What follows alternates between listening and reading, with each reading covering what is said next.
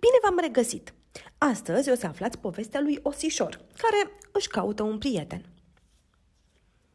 Mi-am pierdut dințișorul. Ai putea crede că e ceva neînsemnat, dar în cazul meu, să-ți pierzi un dinte nu e tocmai de joacă.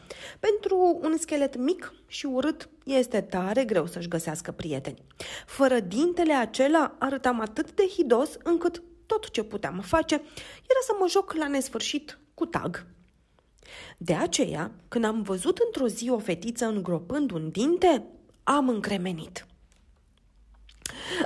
Mi-am dres glasul ca să nu o sperii și am întrebat-o dacă n-ar vrea să-mi dea mie dintele, pentru că aș fi mult mai puțin înfricoșător dacă l-aș avea.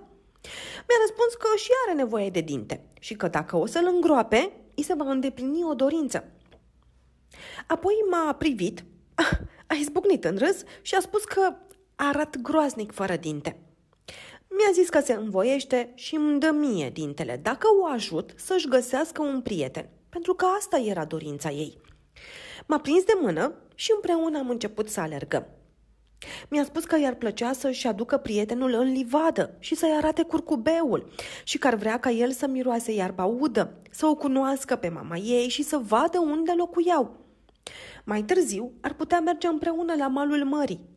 Acolo i-ar povesti despre insulele necunoscute unde, într-o bună zi, ea avea să călătorească. Ar vorbi ore în șir despre mări, secrete, visuri și alte lucruri foarte importante. Mi-a plăcut ce am văzut. M-am gândit că și mie mi-ar plăcea să-i arăt ceva. Am apucat-o de mână și am pornit în cealaltă direcție.